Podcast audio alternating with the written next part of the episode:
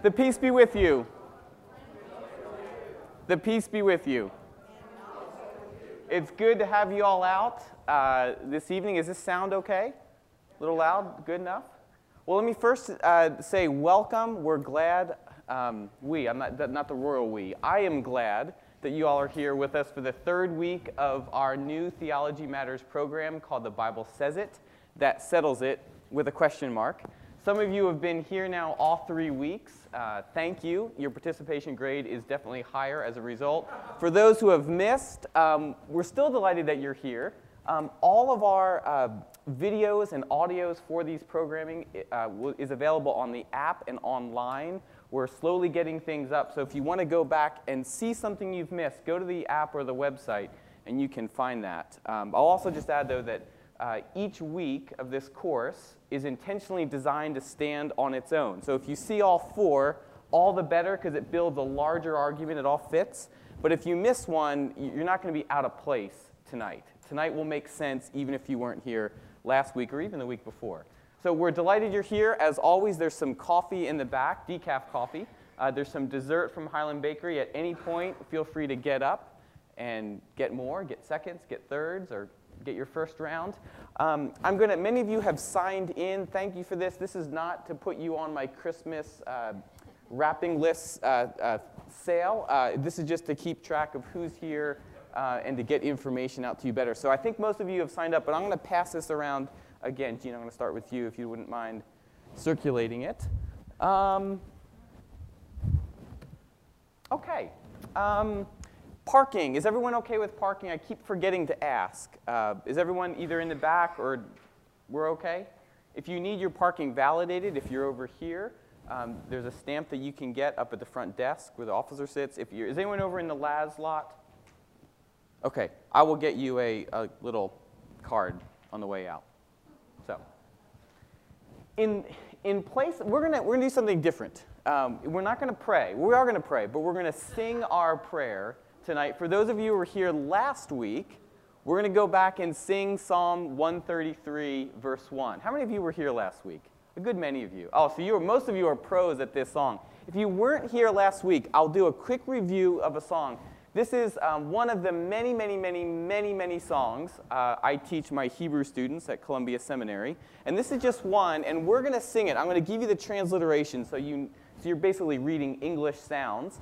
Uh, but we're going to be singing really Hebrew, and we're singing uh, Psalm 133 1. And, and, I'll tell you why I love this psalm. Uh, how very good and pleasant it is when kindred, that is, brothers and sisters, us, live together in unity. In its own right, this is a beautiful verse, I think, one that describes the vision and hope of First Presbyterian Church as we are a diverse body who I hope lives together in unity. But I think, but I see a second meaning in this verse. Um, the word here to live in Hebrew is also just means to sit, like literally to sit down. And I think the context is a temple service. It's a psalm, so we typically think of temple worship service as a context. And why would people have sat at temple? To sing, but I also think to hear scripture read. And so I think what we're singing in this verse is literally what we're doing together as part of this course. How good and pleasant it is when we live, sit, read Scripture together in unity. It doesn't mean that we're always going to think the same thing, but the fact that we're here together around tables discussing difficult texts, I think, is a good and pleasant thing. So let's sing it. Here's how it goes. Um, I have the transliteration here. Hine matov, uma naim, shevet achim. Is that guttural where you spit, your uh, spit on your neighbor's neck. Shevet achim gayachad. Gayachad. And here's how the song goes I will dare to sing it on my own, um, and then you're going to follow. So it goes like this Hine matov umanayim, Hine matov manayim, shevet achim gayachad, Hine matov manayim, shevet achim gayahad. Hine matov umanayim, hine matov manayim, shevet achim gayahad. Not bad, not bad. Are we ready to sing this in a round? For those of you who had practiced last week, we're going to sing it around. Here's how it's going to work. These two tables. Well, first of all, do we have any um, anyone who would like to admit a musical talent in the room? There are. I think there are some. There are some. now you know my philosophy about bad singing. Bad singing is best dealt with by singing louder right? So the, the worse the singer you are, just bring up the volume. It'll equal everything out. So this side, okay, this side, these two tables, and folks sit, uh, seated over here, uh, you're going to start, okay? And I'm going to start with you, and you're going to sing the first song, Hine Matavu Manayim. Once they get done that first line, then you guys will start. Now here's the deal. I'm going to go with them and sing kind of the second round, sing, sing the back, what's that called? The, uh, the back half of the round, whatever that is. Um, the echo or this. Okay, I like it though. And then you guys got to keep strong. Let's just try. Let's just see how it works, okay? Y'all with me what's going to happen here? Now remember, since this middle line is repeated, we're going to sing that the first time in unity. Well, second time. You'll be on your second as they'll be on their first. So we'll be synced up for that one time. So that's a place to gather back together. You guys ready? I'm confident in this group. I feel really strong about this. Okay. Hine matov umanayim. Hine matov umanayim. Hine matov manayim. Shevet ahim gayahad. Hine matov manayim. Shevet ahim gayahad. Hine matov umanayim. Hine matov manayim. Shevet ahim gayahad. Give yourself a round of applause. That's not bad. That's not bad. We will, we will perfect this next week in our fourth and final week. So if nothing else, if you finish this course, you'll get to say that you know a little bit of Hebrew and that you've memorized a verse, a verse from Psalm 133. As a, as a side note, I love when people bring me uh, articles, cartoons, continue to do that. I treasure this and I use it uh, when I teach in other contexts. So thank you all for giving me this. And let me know if you need it back, otherwise, I'll take it. Um, last week, we'll do a quick review, and we have a lot of work to do. Um, lest this course extend to six weeks. Week two, we surfaced two and a half, three ideally, but two and a half important theses, all of which focus on the nature of the literature found in our Bibles. Uh, first, we talked about how the Bible, properly speaking, is a library and not a book. And this was a twofold observation. On the one hand, it was a technological observation. The ability to make books only began around the time of Jesus. So, for all of the length of, of the writings of the Hebrew Bible, the, what we call the Old Testament, it didn't exist in a book form. In fact, really, book form did not really take off until at least the 15th century CE. Uh, otherwise, texts that we know of Scripture existed as individual scrolls. So, you might have, this church might have the scroll of Mark, the scroll of Acts, the Genesis scroll, and maybe the Isaiah scroll, but nothing else. For the vast majority of Christian history and Jewish history, for that matter, the Bible did not exist as a book.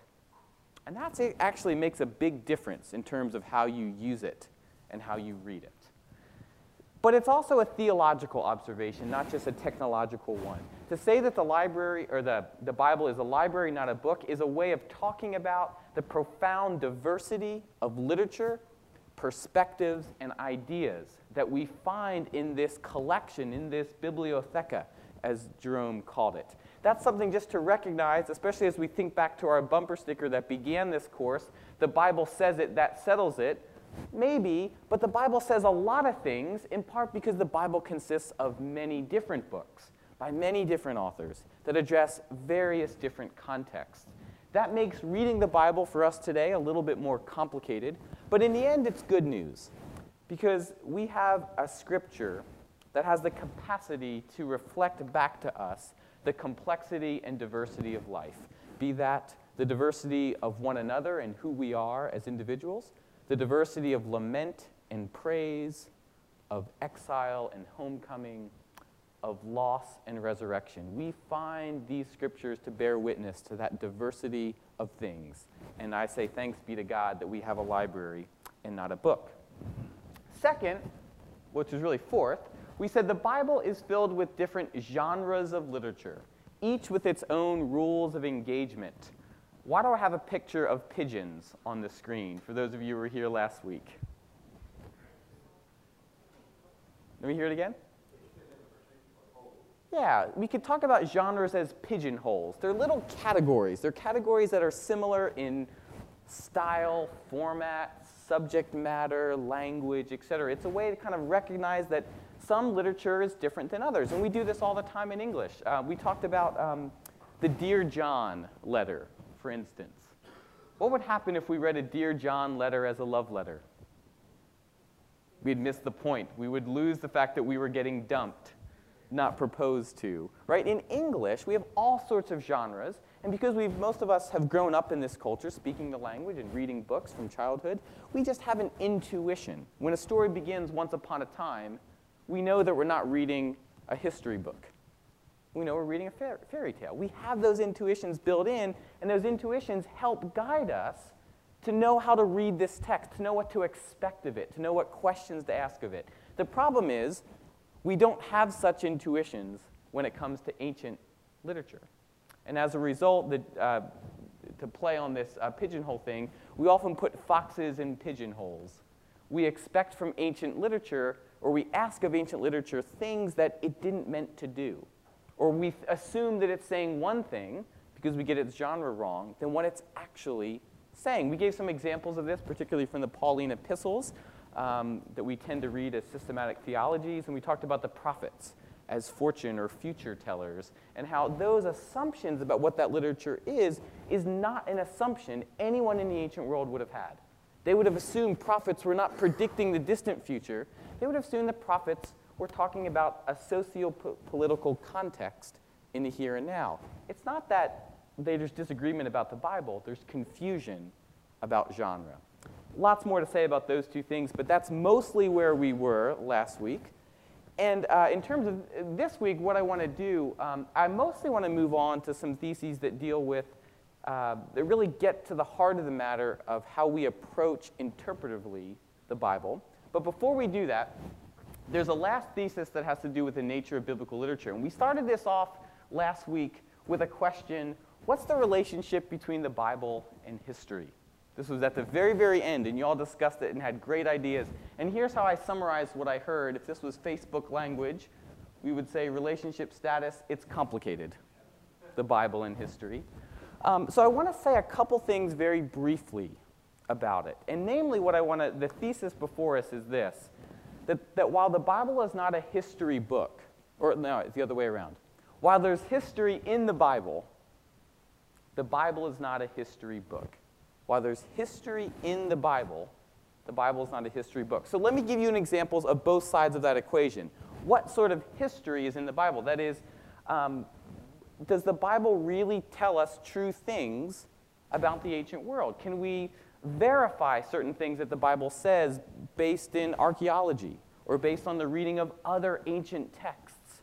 The answer is, and I think this is a good answer, by and large, at least in certain areas, we can that there, that there is stuff in the Bible that is not just made up. It's not fiction. It's not just kind of the, the whimsy of faith. It it's actually reflects real things that have happened in history. And I thought I would just give you a couple different um, kind of representative examples of where the Bible gives us some verifiable history.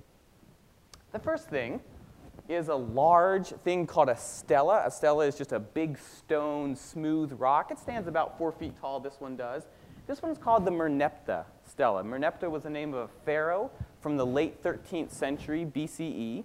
And the reason this is important, and by the way, you can see this in the Cairo Museum. I saw it about a year before the Cairo Museum was looted uh, in, the, um, in the revolution. What's interesting as a side note about the Cairo Museum, has anyone ever been there? So what's in, you'll know this, what's interesting about it is, you know, in America we go to museums and there's these red velvet ropes and there's glass and you stand way back from everything. Cairo Museum, there's no labels, you just walk up to stuff, you could touch this, you could shake it if you want. There's no security. There's, anyway, it's just a very different sort of scene than we know from American or um, Western European museums. Anyway, the reason why the Merneptah Stela is important is that this is our first non-biblical reference to Israel. This is the first time we hear someone else other than a biblical author speak of Israel. In fact, um, I'll show you where Israel is. Um, this is in hieroglyphs, Middle Egyptian hieroglyphs. Um, this little phrase right here, that's kind of a little bit highlighted, that's the word Israel.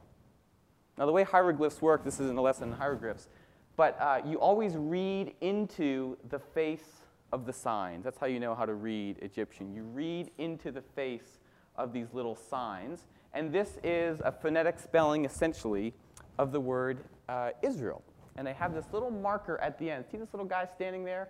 That tells you that the thing just named is a nation or a people group. So this is the first reference. Uh, and it's in the, but here's the interesting it's in the context of the king, the Pharaoh, bragging about victories that he won in the land of Canaan and in other places. And interestingly, in this line, this is very common of Egyptian pharaohs, he's saying, And I laid Israel waste. That is, I wiped it out utterly. He didn't but he liked to boast of that. This is the pharaohs always do this. You know, I wiped out all of these people. The funny thing is, those other countries have little monuments that say that they wiped out the Egyptians. It's all propaganda, basically. Uh, that would never happen today in politics or in war. Um, but, uh, but this is the first reference to Egypt, or to, uh, to Israel, and it's in the 13th century, so quite early, in fact. Uh, and it's pretty cool that we can actually go and see this sort of object. So we know Israel was a thing. It existed in each world. People knew about this country. Um, another example, and, and these are um, not exhaustive by any means, this is called the Tel Dan inscription. The word Tel is a name for a kind of a, uh, an archaeological site in the land of Dan in ancient Israel. It's an inscription that right here mentions the house of David the house of David. This is the first and actually only non biblical reference to King David. So, at the very least, we know he existed, or at least there was someone named David who existed in the late 9th century or sometime before that and, and had, a, had a, uh, a kingdom of some sort. Now, here again, uh, the king um, is boasting of having destroyed uh, King David and his empire, which I don't think is completely accurate, but nevertheless, this is the, uh, talk about uh, genres. This is a very different genre. Um, a couple other things just to note. Um, this is called the Cyrus Cylinder. It's an edict by the king of Persia from 539 BCE. And in this edict, he is, is allowing the Israelites, or in other people, to go back from exile. They had been in exile in Babylon. Uh, the Persians defeated the Babylonians, and King Cyrus comes along and says, You can go back to your own country. The exile is over. Go back. Farm your lands. Rebuild your temple. Be with your people. The exile is over. Uh, it has been hailed as the first humanitarian document in the history of the world. That's probably not quite right, um, but there is something. Uh, Cyrus was certainly a nicer king uh, than many of the Babylonian kings. And so and uh, we know this, this corresponds to history in Israel. Here's a couple more. Um, Josephus, a first century Roman Jewish historian, uh, mentions a variety of things in the New Testament, including Jesus and the origins of the church. So here's an, uh, Paul, yeah. Oh, oh yeah, this is a clay cylinder. So it's about this big. It's like basically the size of a football, a little bit longer. And they wrote in cuneiform, uh, Persian in cuneiform, uh, in lines that went around the syllable. So you meant to, you would, as you would read it, you would kind of rotate it like this. Now my cuneiform is a bit rusty at this point, um, but uh, it's, it's an ancient language that, um, you know, I believe this is in the Louvre, but I can't I don't quite remember which museum houses it anymore. It's, be, it's beautiful in part because it's so well intact. You think about this, it's 2,600 years old about, and it's still very readable except for this um, kind of dent there. Um, other things to say, um, there's a, oops, sorry, that's too far. Um, a lot of other things we could point out where the Bible mentions things that are historically verifiable, but there are gaps. The Bible is not a history book by the standards of today. In fact, um, a lot of things in the Bible aren't quite so historical. Numbers, for instance, numbers, amount of people in an army, are often exaggerated for the same sort of rhetorical effect that the kings of, of uh, ancient Near East exaggerated victories. Um, David's kingdom, for instance, we know David existed, or at least we have a pretty good idea David existed, but the extent of his empire, the amount of riches and wealth that he and Solomon had, probably a bit inflated. We don't have any record of, of that anywhere else. Doesn't mean it didn't happen, but we're suspicious of it uh, at some level. Um, Wealth of Solomon is another one. But a classic example are the walls of Jericho. And here we need another musical interlude, just because it's fun. Uh, and I couldn't get this to load into my program, so we have to switch out. This is just one of my favorite songs, and it's about the walls of Jericho. This is Mahalia Jackson. And you might know this announcer. And at the same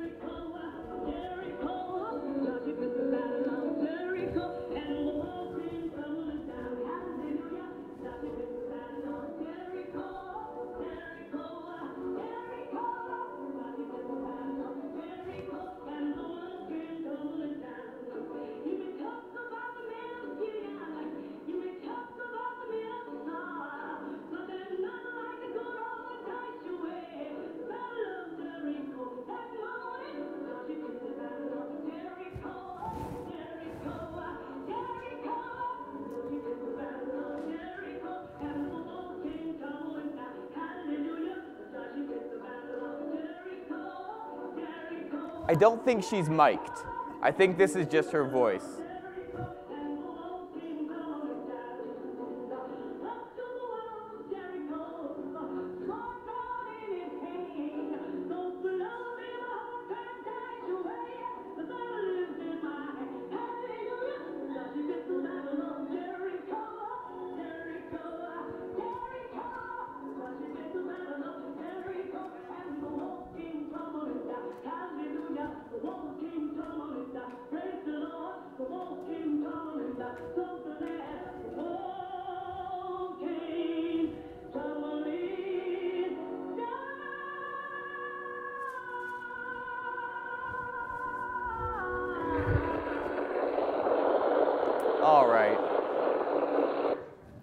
My favorites um, in a uh, college uh, Bible class one time at Emory, I put a, um, a, multiple choice question at the end of the exam that asked, uh, that said, Mahalia Jackson is the greatest gospel singer of all time. And they had to answer true or false. The answer, of course, was true. Um, what does fit mean, by the way? Joshua fit the battle. Yeah, it's an archaic past tense of fight. Um, or, uh, so so he, what's the problem with Mahalia Jackson's song? It's lovely. It's wonderful. What's the problem with Joshua fit the Battle of Jericho? It didn't happen. Or at least Joshua didn't fight it. Because we would expect, right, if Joshua fit the Battle of Jericho, and if the walls came tumbling down, like most walls in the ancient world, we would expect to find it at Jericho. And we know where Jericho is. Again, we, um, as, as if I excavated it. But people have excavated the site of Jericho. Here's the problem there are walls that have been destroyed, but destroyed about 600 years before the Israelites would have been there. And at the time the Israelites would have been there fighting the Battle of Jericho, Jericho didn't exist. So, what do we do with that? In fact, in the book of Joshua, 31 cities are said to have been destroyed um, in this conquest of the land. We know of 21, 20 of them from uh, contemporary archaeology. Two show signs of destruction at the time the Israelites would have been conquering the land. What do we do with the book of Joshua? What is it up to? It's not telling us history the way we know history. So the Bible has history in it, but not everything we find in the Bible is, strictly speaking, historical. Here are, two, here are the two caveats, or here are the way I frame it. The Bible, it's a history with a purpose. It's a history with a purpose. It's preached history. It's history framed and motivated by certain theological interests. So consider the book of Joshua. It's not telling, it's not a military uh, handbook of how exactly the Israelites came to be in the land of Israel. It's a folk tale. It's a tale about how God somehow gave the people this land. We don't know exactly how the Israelites came into the land of Canaan, but we know the story. And we know the point of the story. We know the point of the story is to guarantee the Israelites that they belonged, that it was God who brought them into this land. Think about how significant that was. The Israelites were basically a small nation in the midst of superpowers for all of history. It was exiled, defeated, and here's this legendary story about, for once, the Israelites being on top. For once, the Israelites drive out the enemies. It wasn't a story about history, it was a story to inspire hope that they might one day have that land, that their God might one day provide for them. So it's preached history, or it's history with an arc towards the future. No one read this in the ancient world and thought, oh, that's exactly how it happened. They read it and said, what's the message? What am I supposed to believe in light of this story? And you were supposed to believe in a sovereign God who had given the people a land, a land of promise. That's what the story is about. It's about it's a sermon more than a history book. Does that make sense? Let me just pause there. I don't want to spend too long on these points, but uh, does that generally uh, make sense what a history with a purpose is? Do we have examples of histories with purposes today? Yeah, there's some George Washington stuff that I think fits that category. We know George Washington existed and did real historical things, just like we know the Israelites existed and did real historical things. Did George Washington cut down a cherry tree? My guess is no, but I also guess that that story has a point. And that story builds our vision of George Washington in a way that has a clear purpose. The other one I always think of is the kind of the first Thanksgiving sort of scene between the, um, the pilgrims and uh, the Native Americans. Were there Native Americans? Were there pilgrims? Might they have ever eaten together? Perhaps. Uh, but I think we have a national legend in a, in a way about that first Thanksgiving. Is it a lie? I wouldn't call it that. I would call it history with a purpose. Well, it has a meaning. It has a meaning. That's a better way to say it. Thank you. It has a meaning. It has a meaning. Okay? I think that's what the Bible's doing in some places, such as the book of Joshua. Yeah, Jeff.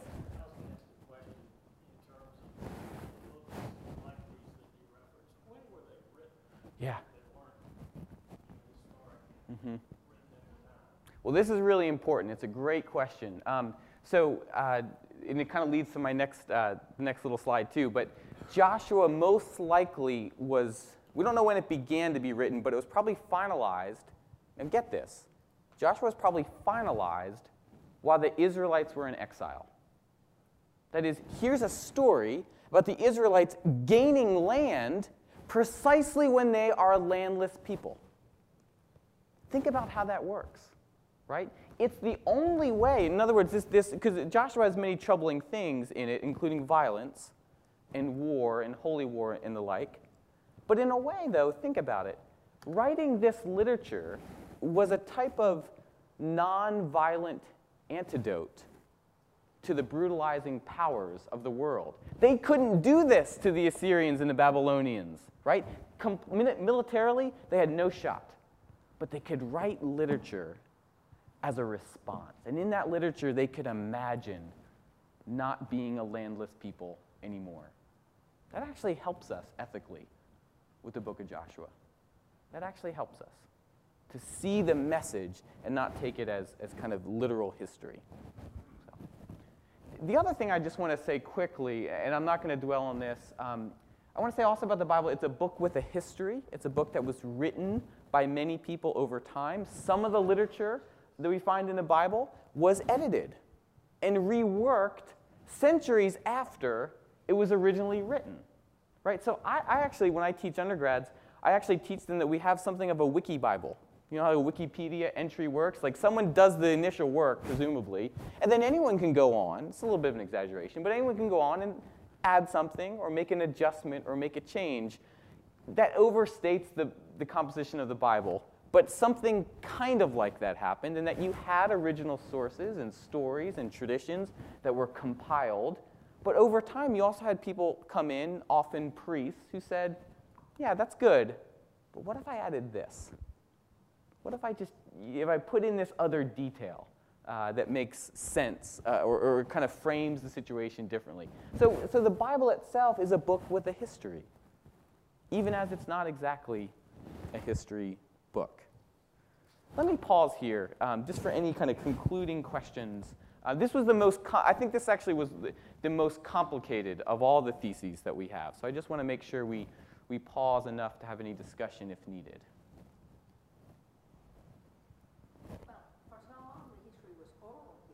That's right. Mm-hmm. So it was passed down orally, and mm-hmm. it was elaborated stories. Mm-hmm. That's right. So a lot of the history of the Bible actually predates its own writing. So particularly stories of ancestors or even creation stories most likely existed in Israelite culture before they were ever written down because writing was hard. Not many people knew how to do it. It was super expensive. It was hard to preserve. So you preserve stories orally. So, in that sense, the, the Bible's history is much longer than its written history, or the history of the story is much longer than the history of the written text. Anything else? Yeah, Paul. I would, that's a, that's a nice question. I would say, in the broadest terms, archaeology has proven kind of a general framework that coheres with much of what we find in the Bible. It's the details that are often the point of, of contrast. Now, that could be for one or two reasons, or maybe more. One is they could be an accident of archaeology. That is, we just haven't found stuff yet. Maybe it's there, or maybe it disintegrated. Maybe we don't know about it. But maybe, it, it, maybe there's more in the, in the dirt that confirms the Bible than we actually know.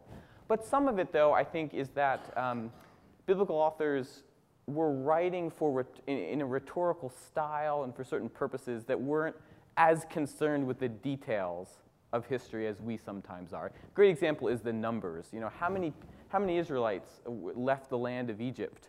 You know, the biblical account I can't quite remember, um, but it's, it's hundreds of thousands. There's no way there were that many people in Egypt. It does. The Jordan River is real little. it's real little. Um, so anyway, so there's, a, there's kind of purposeful exaggeration that can skew things. Um, yeah. Yeah. Mm. Hmm. It depends which one, um, but the old. I'm thinking of Old Testament ones. Yeah, I think the Matthew ones. Um, I think it's a little bit of a blend, uh, especially you know in um, is it Luke goes back to Adam? Is that right? And Matthew is that Luke goes back to I, I, I get I think it's it's very hazy going back that far. I think generations are skipped. If you look back, I believe the the Luke um, version. I'm getting my Luke and Matthew a little bit mixed up. Um, classic Old Testament teacher. Um, I think there's 70 generations in the Lucan version. And that 70 was more of a symbolic number than, than necessarily a, a kind of a detailed cataloging. You know, they didn't, what's the, what's the website, um, the genealogy website today? Ancestry.com. They didn't do that, right? They didn't go back to there. And they made sure to mention certain people that would have mattered, right? In the Matthew version, it's some women of ill repute. Now, were they really part of Jesus' line? I'm not sure, but Matthew's making a point in naming some outsiders as being a part of Jesus' line. So I would say it's, a, it's, a, it's also preached history. I think there's something to it, but it's also rhetorically framed to prove certain points. Yeah. Tim. How far back do scholars recognize there were different authors in the, in the Torah, for instance? Like, Eh, How, how far back? Years, did they, did they know that hundreds of years ago? Or Oh, uh, how long ago did scholars recognize this? Oh, oh, oh, great question. Um, so uh, uh, this is uh, pushing me a little bit, but I think Spinoza in the 16th century had already um, had more complicated ideas about uh, the composition of the Pentateuch, the first five books of the Bible. So by then, people were already questioning kind of a very straightforward Mosaic authorship. They thought something else was going on. By the 17th, 18th century, um, and certainly by the 19th, it was a foregone conclusion that, there, that the composition of these books was by many different sources, many different authors uh, and, and editors. So maybe as early as 500 years ago, but by 200 years ago, it was consensus for the most part. Great questions. Anything else? And it didn't exist before then because we didn't have a lot of critical thinkers and actually read the Bible. Well, um, people were asking different sorts of questions about biblical literature other than historical ones. And I'm going to actually get to this in, a, in a, a later slide, but people weren't primarily studying the Bible with, with historical interest. Who wrote it? When did it come about? They're asking theological questions. Now, people still do ask that, but the turn, uh, in the 19th century, a form of biblical scholarship developed that was very historically oriented. And that's when those questions began to bubble up. And that had a lot to do more with kind of the intellectual developments of the late 18th and early 19th century that were broader than the Bible, but eventually um, got applied to the Bible as well. Okay, let's, um, let's transition then to, um, to, where am I at? Thesis six? Okay.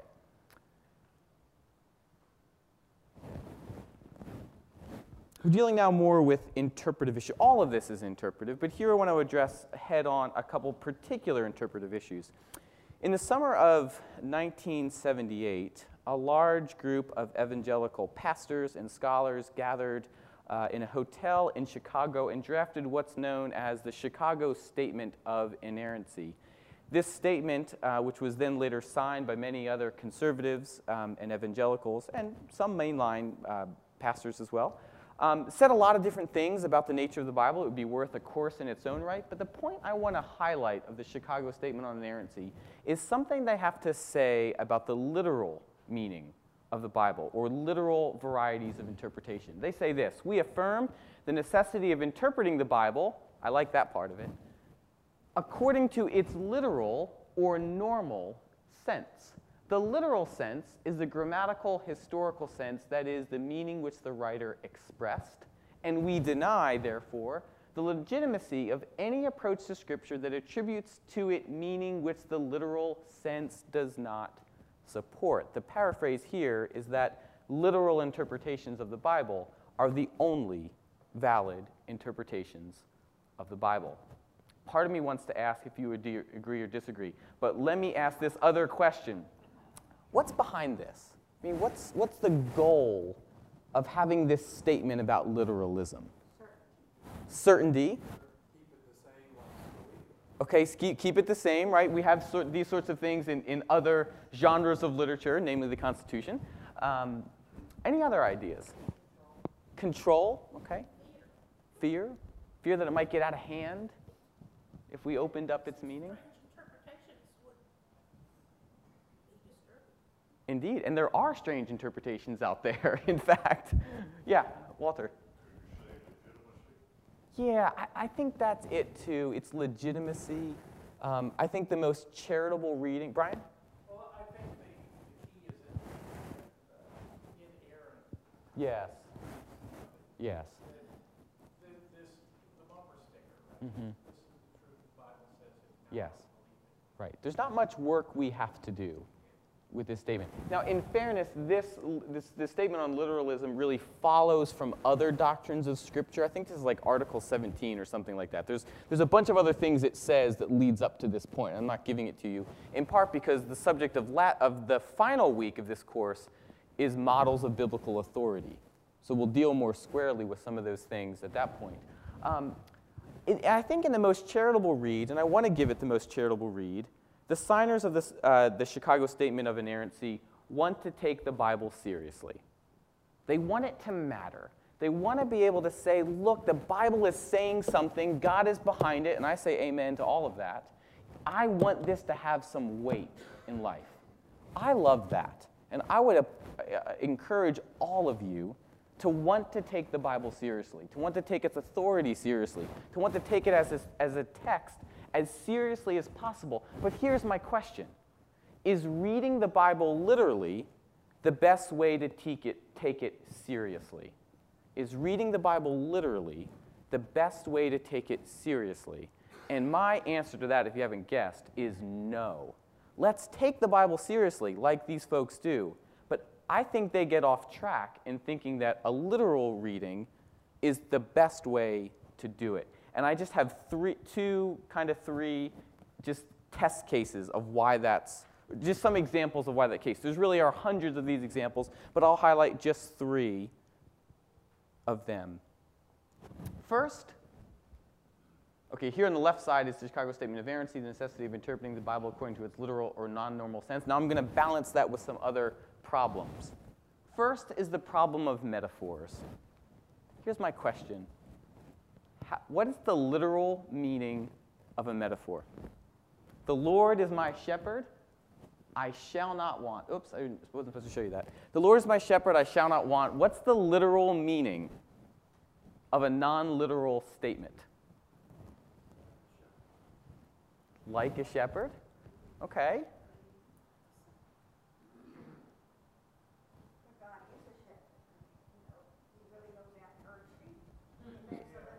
Right. So is the literal meaning of a metaphor to make it non metaphorical?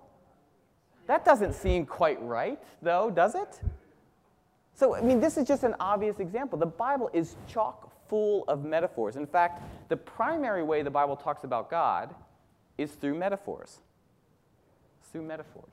I have a whole uh, CTS course on biblical metaphors for this very reason. The Bible traffics in metaphor. But how do we read metaphors literally? Well, maybe we say we try to imagine what the author would have thought of when he came up with the metaphor. Maybe that's its literal sense, is what the author thought of. So, what did the author think of when he says in Psalm 23:1, The Lord is my shepherd, I shall not want? What picture comes to mind? It flashed on the screen earlier. Well, what picture for you comes to mind? Yes, this kind, sweet, gentle Jesus by the river with the little lambs and carrying it off. That would be our kind of literal sense of the metaphorical meaning. One problem with that is that there's no way that's what the ancients thought. The most common metaphor for kings in the ancient world shepherds. Why? Because kings protected their flock by killing predators. So, just like a king or just like a shepherd kills a lion to protect the sheep, so kings killed other people to protect his citizens. And so the most common metaphor, when you thought shepherd in the ancient world, you thought this. You thought the king killing a lion. That's a really different picture than this, I think. So, what's the literal meaning of that metaphor? It's a problem for literal readings. So, the one point of advice I have for you is to think of a difference between the literal meaning and the literary meaning. The literal meaning is a way to try to pin down language in some historical sense. A literary meaning takes the metaphor seriously as non literal language. It says, I need to think about what this metaphor means. What do people picture when they picture shepherds? What do shepherds mean in my own language? What does it mean to call God a shepherd? In what ways is God like and not like a shepherd? Because remember, metaphors aren't definitions. There's both an isness and an is notness to shepherd. There might be aspects of God that we might imagine as being shepherd like, but God's not like all shepherds. And God's not literally a shepherd. Same thing with king and father and warrior and all these other metaphors. Israel from the Exactly. Exactly. And in fact, um, what's interesting is that uh, it, it- the biblical authors have a little fun with this at the expense of the Assyrians. God, um, to go back to this image, God in the uh, Old Testament is often described as a lion. And who does the lion prowl upon? The kings. So, it, the- so the Bible basically reverses this image. Assyrians like to picture them, Assyrian kings like to picture themselves as lion killers, but the biblical authors like to picture God as a lion who kills kings. See how that works? That's a metaphor. We need to delve into the literary meaning, not the literal meaning. Another example, uh, and we could say much, much about this would be a great series the problem of parables. What's the literal meaning of a parable? There once was a man who had two sons, and the younger son said, Now, let me ask you this. Does the meaning of that parable, the parable of the prodigal son, does the meaning of that parable depend on there having been historically and, litera- and literally a man who had two sons? That is, if we went back to the time of Jesus, does his message hinge on us being able to meet the man who had the two sons? No, right? It's a story with a profound theological truth and purpose to communicate that really doesn't at all hinge on whether there was a man who had those two sons. We can imagine there probably were men who had sons and faced similar situations, but Jesus wasn't talking about the guy he met last Tuesday. Jesus was telling a story to communicate a truth. But the story didn't have to be true in order to communicate truth. You see how that works? That poses all sorts of problems for literal interpretations. The literal interpretation demands that the man was a real person and had real sons. We could find them if we went back in time. Here's the thing no one reads the parables that way. This is not some novel thing I'm saying. This is just how you always read parables anyway. I'm just saying, yeah, do what you're doing, and it's not literal interpretation. It doesn't work. Finally, the last point, and um, this goes back to some of the earlier statements you said about when I asked what's behind the, the Chicago statement. You said control and preserving, and not all of these things about trying to keep a tradition alive. Here's the biggest problem for literal interpretation, or people who subscribe to it. Church has never done it. Church has never done it.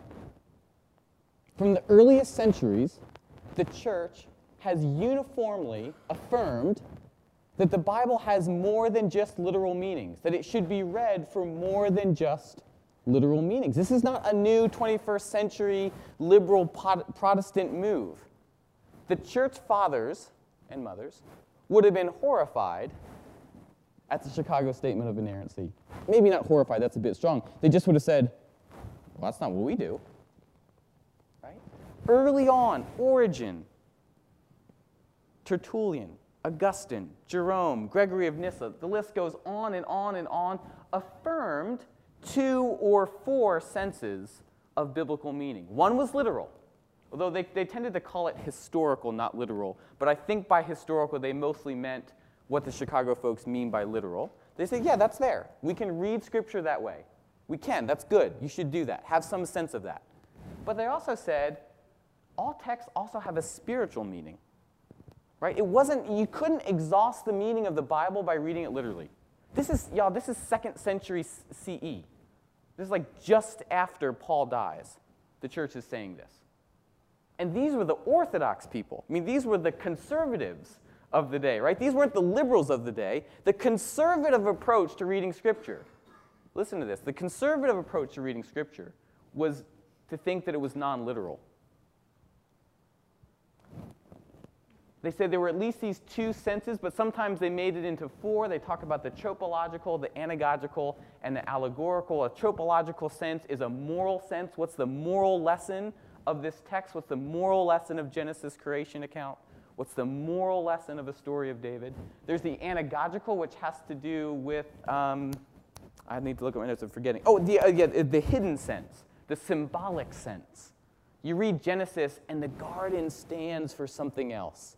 The snake stands for something else. It's this hidden symbolic meaning. Then there's the allegorical, which um, in uh, oh, I'm sorry. The alle- sorry, I'm getting confused. The allegorical is the hidden sense. The anagogical is the future sense. Sorry, I got a little scrambled there for a second. The anagogical is kind of the the, the, the eschatological sense, that is, kind of reading biblical stories as descriptions of the distant future. Anyway, it's not all that important that you remember tropological, anagogical, and allegorical. The point is, the church did this. It's really a, tw- a late 19th, earliest 20th century phenomenon to move away from this variety of interpretation. So we actually have our, our labels wrong. Here's my point. We have our labels wrong. What we call conservative ways of interpreting Scripture today, that is literal interpretations, they, that is the liberal view, insofar it's the view that does not conserve what the church has always done. Those, for instance, in the mainline church, like the PCUSA, who recognize different senses of a text beyond the literal, that's the conservative way of reading Scripture because it conserves a way the church has always read the text. We have our labels wrong. And it's an important point, in part because the folks who wrote the Chicago Statement on Inerrancy, good meaning folks, I'm sure, in every way, they like to, in, a sense, they, they tend to depict people who don't read the Bible literally as not taking the Bible seriously, as not believing in the Bible, as not really having much of a faith at all. And I just want to respond to them and, and say, this is what the church has been doing. This has been the faithful, serious way of engaging Scripture forever. So for us, or uh, I'm, I'm, maybe uh, labeling you all too broadly here, but for those who don't go towards the strictly literal interpretation, you are preserving a rich and faithful tradition of reading Scripture. You are not the liberals, you're the conservatives. Any questions on that? Any questions on that? Points of clarification? Yeah, Paul. Well, that might be right. and we, we can use those uh, terms differently in different, different ways. Anything else on this point? Okay. Let me open that up then, because if we've created space to read the Bible non literally, then the next logical question is well, what should we be looking for? How might we read it non literally? I can't possibly give a detailed answer to that, but I have a model. I really have three pictures I want to give you that might help you think about uh, your, um, how to take the Bible seriously. Biblical meaning can be engaged in, this is thesis seven, can be engaged in light of three worlds of interpretation. I want to unpack that for you, but the biblical meaning can be engaged in light of three worlds of interpretation. Do you want me to shut this? Is that, that buzzer too loud? I, I, I no, I, I don't know. Is it the chiller? Air conditioner. Okay. Let me let me just I'll just bring this close a little bit. I think the chiller had been broken, which uh, which is why this room was so hot. Yeah, that's a little better.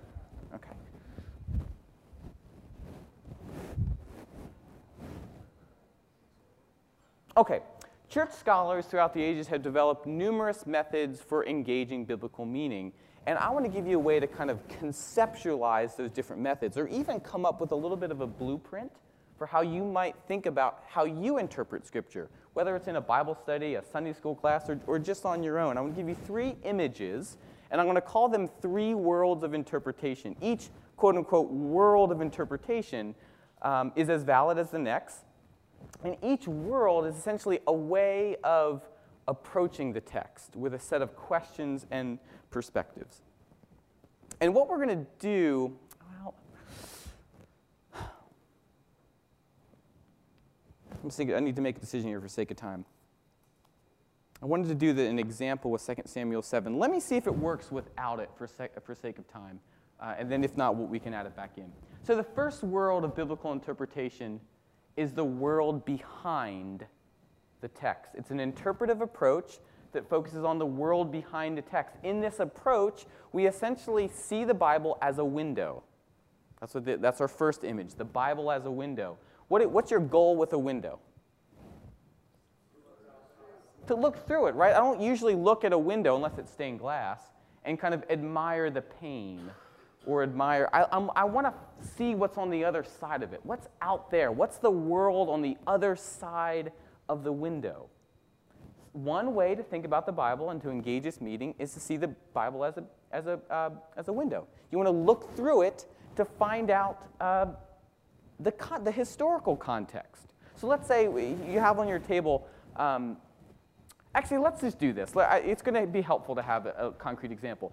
There's a, there's a printout on your table, and I have extras um, as well. This is 2 Samuel 7, 1 through 7. Just take a quick, actually, let me have one of these. Thanks. Just take a quick moment and read this text. And then what we're going to do for this text is for uh, each of the worlds, we're going to say what sort of questions would we ask about this text if we were approaching the Bible within one of the worlds of interpretation. So just take a moment to read it. It should be a, a somewhat familiar text.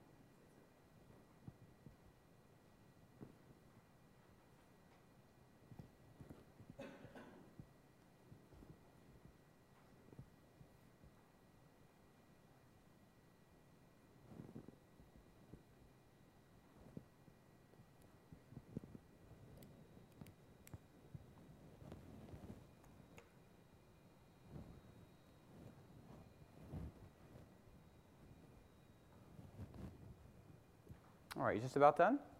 Familiar text? You've heard this text before, maybe? It's a, it's a good Advent text, actually. Um, uh, if you were reading this Bible, or this, this text, from a historical perspective, if you were treating this text as a window and you wanted to look through it and ask questions about the world behind the text, what would you wonder? What sorts of questions would you have? It's a way of asking a historical question about this text.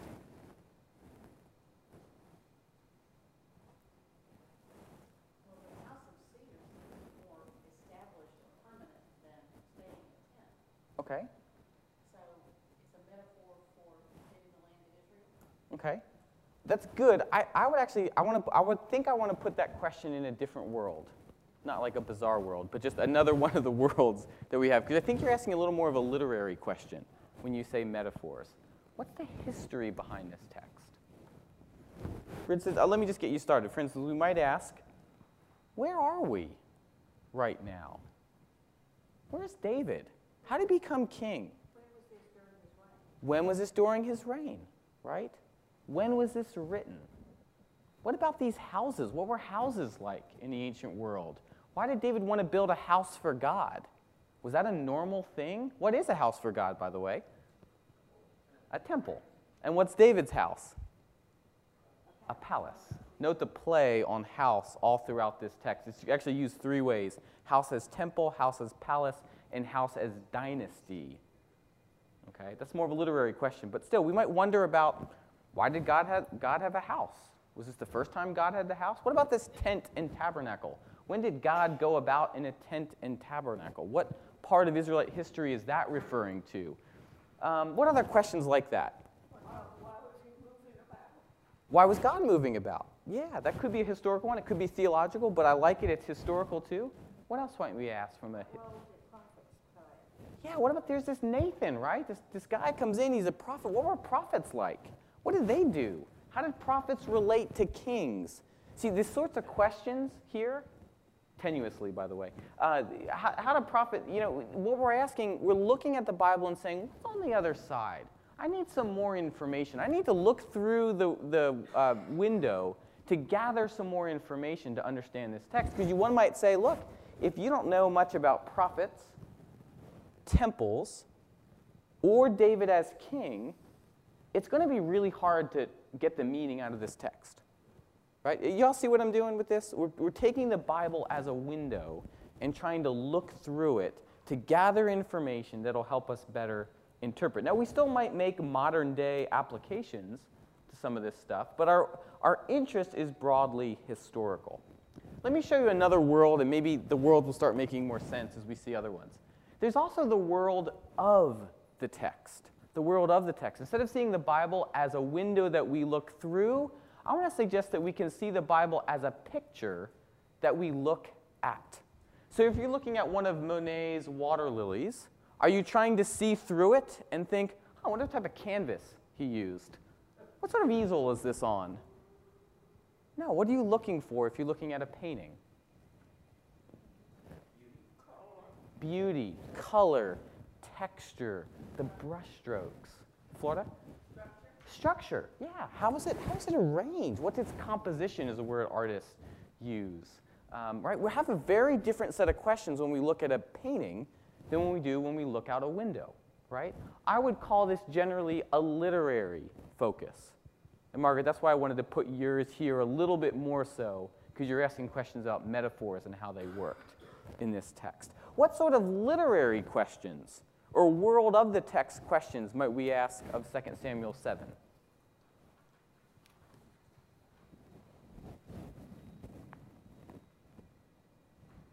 Lisa.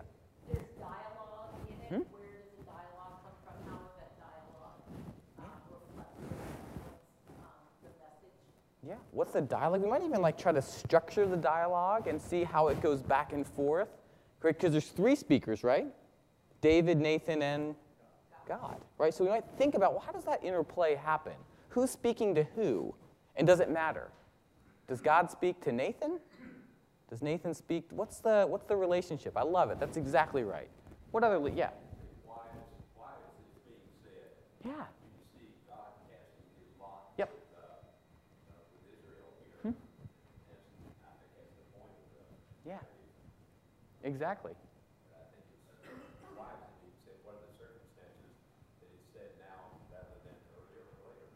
What happened in 2 Samuel 6? And what happens in 2 Samuel 7:18? I'm not, I'm not actually asking you that question, but that's a sort of literary question that you would ask. What's the literary context? Another one still would be how is David characterized in the book of 2 Samuel? Is he generally a good character in 2 Samuel? No. Is he? Why not? What does that mean? What does it mean for God to be making this kind of unwavering covenant with a king who's really sort of a mess? Right? That's more. That's also a theological question, but it's kind of based on how is David characterized? Because David's characterized differently in Second Chronicles. Right? There's different portrayals of David as a king. That's a literary question. We're not asking, did the historical David exist and where did he live? That's a world behind the text question. A world of the text uh, question says, how is he portrayed? What sort of king is this like? What does he do? What does he not do? What is he good at? What does he fail at? These are literary questions. We might trace the plot or the structure. We might focus on specific words in the text and wonder how they're used elsewhere. I already mentioned one of these. It's the play on the word house. The same Hebrew word bayit is used to do three different English things to talk about a palace, a temple, and a dynasty. That's a literary question. The author is playing with a word to kind of draw out a connection. It's not David who's going to build, so David wants to build a house that is temple for the Lord, but it's the Lord who's going to build a house that is a dynasty for David. That's a literary observation that helps drive home the point of David and, and uh, Yahweh's relationship. Another fun one that has to do with words. Um, you see in verse 6, it's the last word in verse 6 where God says, But I've been moving about in a tent in a tabernacle. You see that?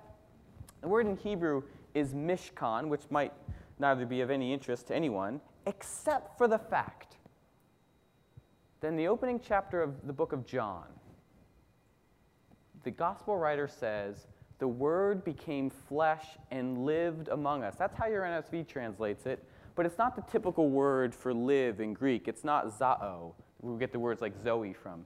Um, it's not live. It's essentially a word, it's the word mishkan.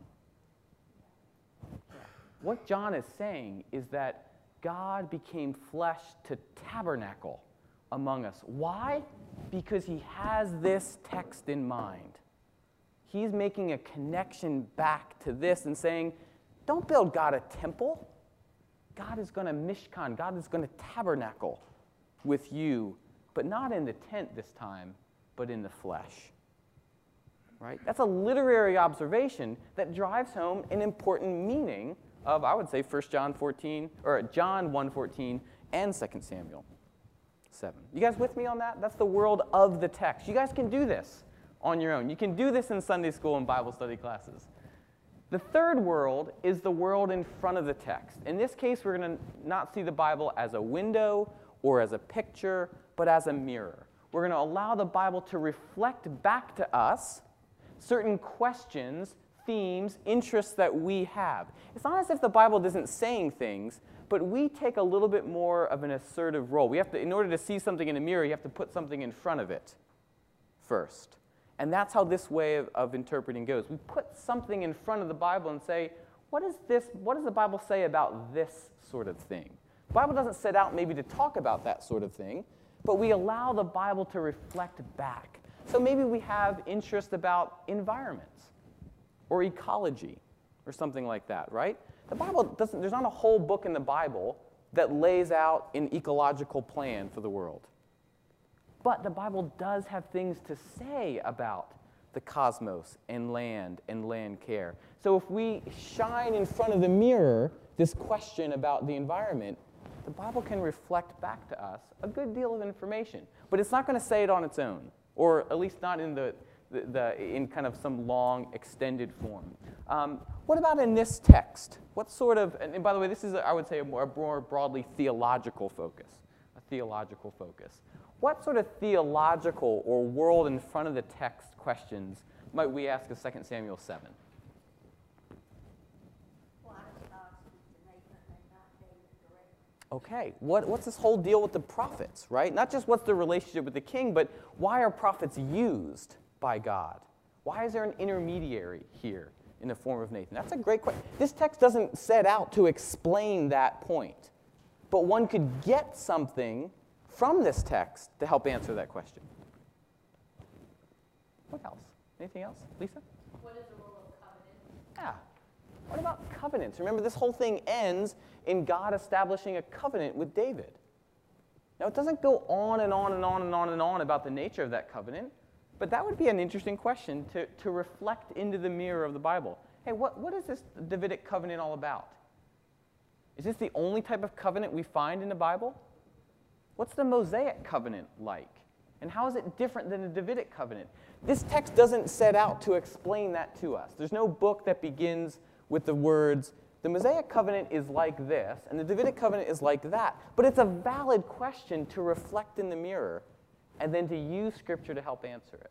Right? It's not a historical view by and large, it's not a literary view by and large, though it might draw on both historical and literary things. It's a, it's a more broadly theological question. It might even ask things about. Um, or, or uh, here's an example something about more modern theological concerns.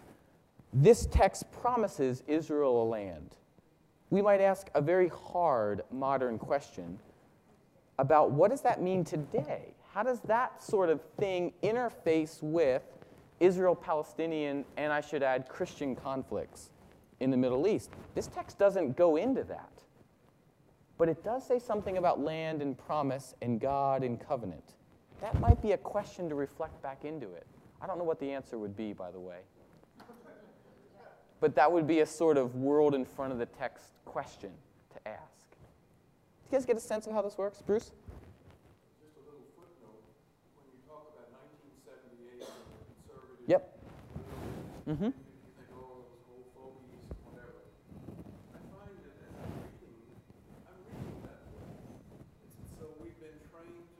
literal Yes. sense, maybe from Sunday school, Yes. all the way when we were kids. And you're asking us to look at the text in a different way, because that's the way it was always looked Mm-hmm. at in, in the original context. And maybe we've looked at it as history. We've looked at it without looking for a spiritual meaning. And so we're missing a lot of richness. And as I'm trying to look at this, it's hard for me to shift from Yes. sense, which I didn't think I had, Yes. you know, to, to these other, it's like, wow. I've been, I don't want to say I'm brainwashed, Yeah. but I've been, I've been We, raised we, we've been trained, yeah. And, and, and, and that, thank you for saying it. You said it so well um, because it does express kind of what my hope is for this. I'm not asking you to throw out the historical, I'm not asking you to throw out a literal sense. I think that should be on our mind. I think actually there's problems of always reading the Bible allegorically, let's say. Like there's always some hidden meaning in there, and it's, it's all symbolic, and it's not really talking about anything. No, I, I think the Bible talks about some literal things some historical things. We've proven that. We've seen that in other theses, that the Bible has history in it. There are historical senses. But I would have you, and this kind of brings all this together, keep in mind the three worlds, right? For a given day or moment or study, one could fully inhabit one of those worlds and none of the others.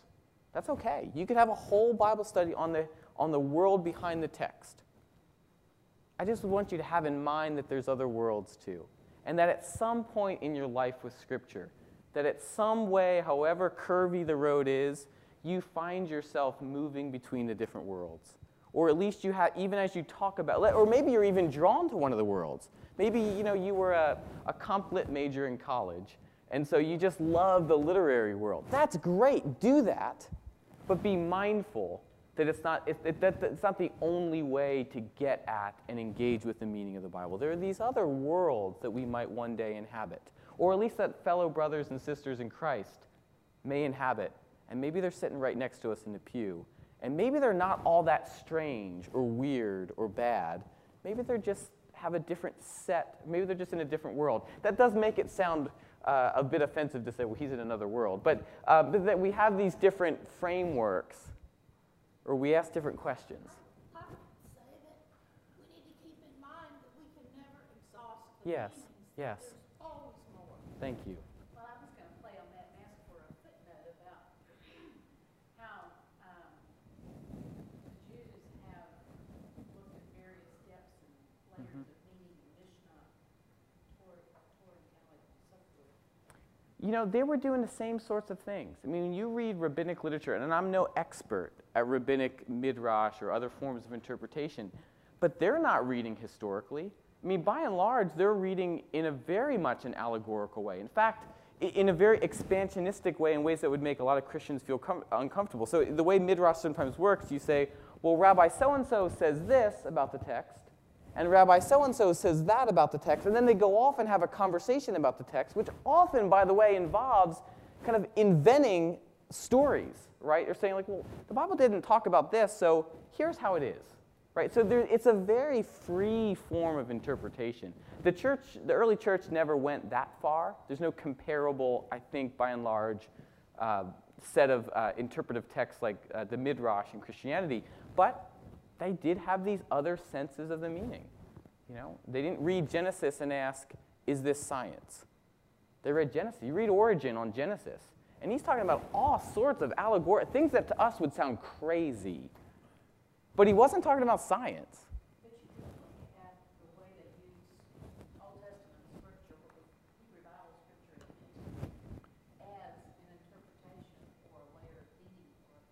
But Yes, the Jewish rabbis and Midrash. that's right. Yeah, and there and there people talk about some of the the uh, interaction between interpretive approaches in early Christianity in rabbinic Judaism and at the Dead Sea at, at Qumran. And there are some similarities. Um, not exactly the same, but there are similarities in approach. I think the point of it, and I, ne- I need to bring this to a close in, in light of time, um, but they felt more freedom. They took the Bible as seriously, if not more seriously, than any, any of us do. I guarantee you that. But they felt far more freedom to kind of interact with the text in a more imaginative way, or at least in a way that went beyond kind of the narrow confines of historical and lit- uh, literal approaches. And to me, that's a point of encouragement, I think. Um, we have a lot of work to do next week because of my slowness and propensity to follow rabbit trails and tangents. Um, we still have, I believe, if my math is correct, five theses. So catch what's happened. I've done seven in three weeks, and now next week I'm going to attempt to do five in one. Um, now, I anticipated my slowness, and the last three really are uh, kind of just a, uh, it's really one that I've called three different things. So there is really a legitimate chance that we finish next week. Um, but we will have to move a little more rapidly, and I will help shepherd us through that. Thank you very much for being here. I hope you can be back next week.